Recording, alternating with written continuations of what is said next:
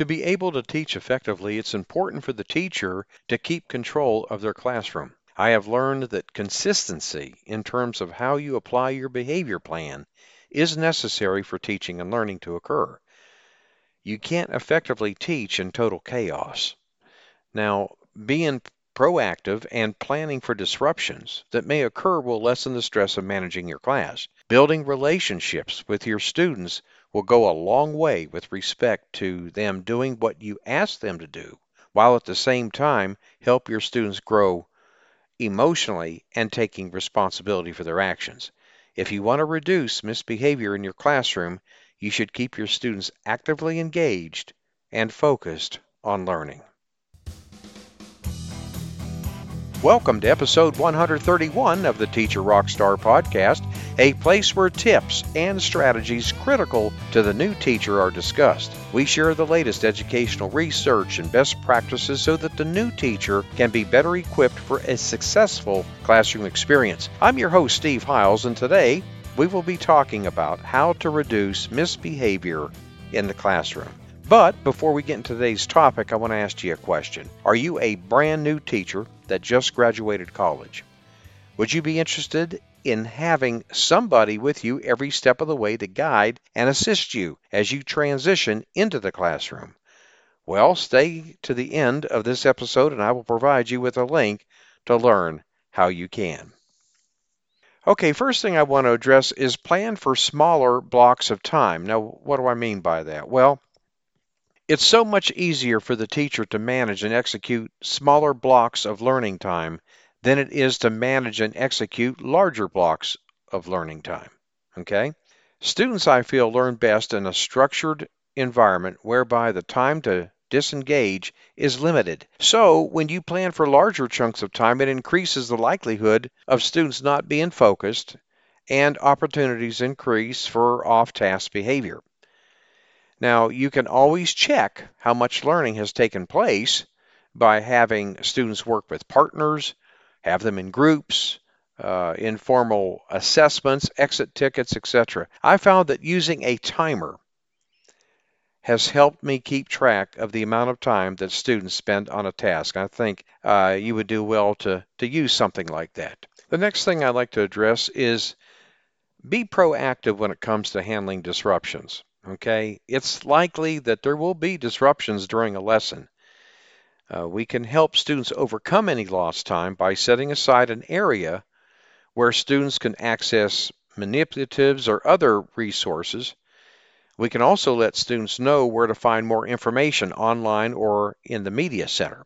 Of course, disruptions resulting from student misbehavior then what you want to do is assign extra work for them to catch up on after school or advise uh, that that assignment will be retasked uh, to that particular student. Okay. Now, the next area I want to kind of jump into is really get to know your kids. Okay. Building relationships with your students, know their backgrounds, their interests, what they find challenging, etc. Okay.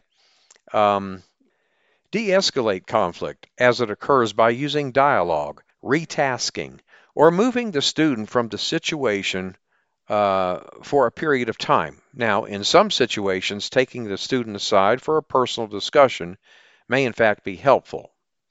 Um, I would avoid sending the student to the principal's office for minor infractions, as it erodes your own authority as the classroom teacher. And really, if you stop and think about it, the buck stops with you. Okay? Now, however, let me point this out. If the student is a clear danger to himself, herself, or other students in the class, then by all means, um, you know, getting an administrator involved would be the appropriate and prudent thing to do. That goes without saying. All right, the next area I'd like to address is you want to ensure a good environment conducive to learning. Now, this is where good classroom organization comes into play. You, as the teacher, must be able to adequately supervise everything that's going on inside of your classroom.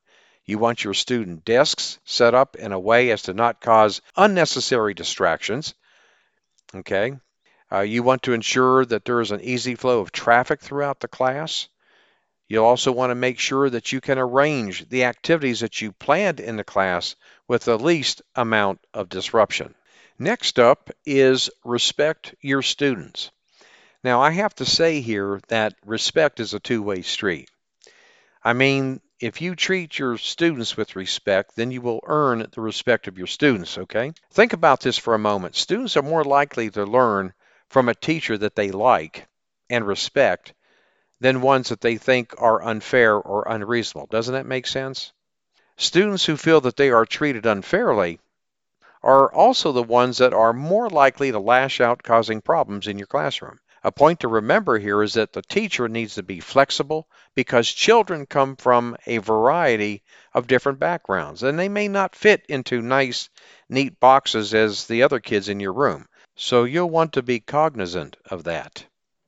Okay, uh, the last area I want to address is avoid zero tolerance discipline. Okay, punishing misbehaviors should only be done so that teachers can teach and students can learn.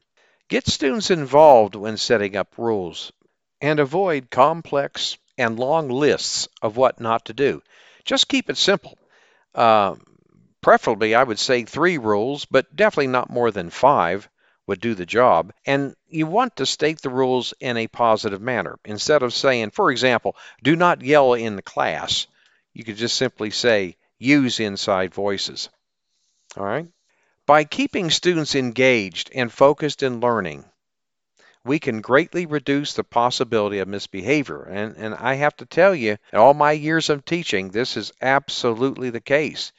You know, and as you go through the year, I have to tell you, it gets tougher and tougher, especially towards the end of the year, because you definitely have to keep these kids engaged and keep them focused. All right. Punishing student behavior really should be used as a last resort in order to keep control and allow the rest of the students to learn. Well, all right. Remember at the beginning of the show, I said if you would be interested in having somebody with you every step of the way to guide and assist you as you transition into the classroom? Well, I said I would provide you with a link, and here it is. Simply go to tra.teacherclassroomresources.com. That's tra.teacherclassroomresources.com I want to thank you for listening to the Teacher Rockstar podcast. I'm your host, Steve Hiles. When you get a moment, visit my blog and subscribe to my newsletter for the latest educational research, best practices, and unadvertised free bonuses.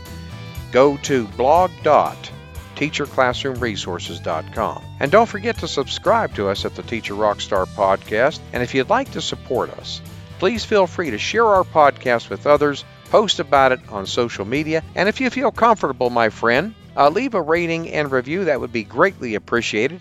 Thanks again. We'll see you same time, same place next week. And remember, my friend, you got this.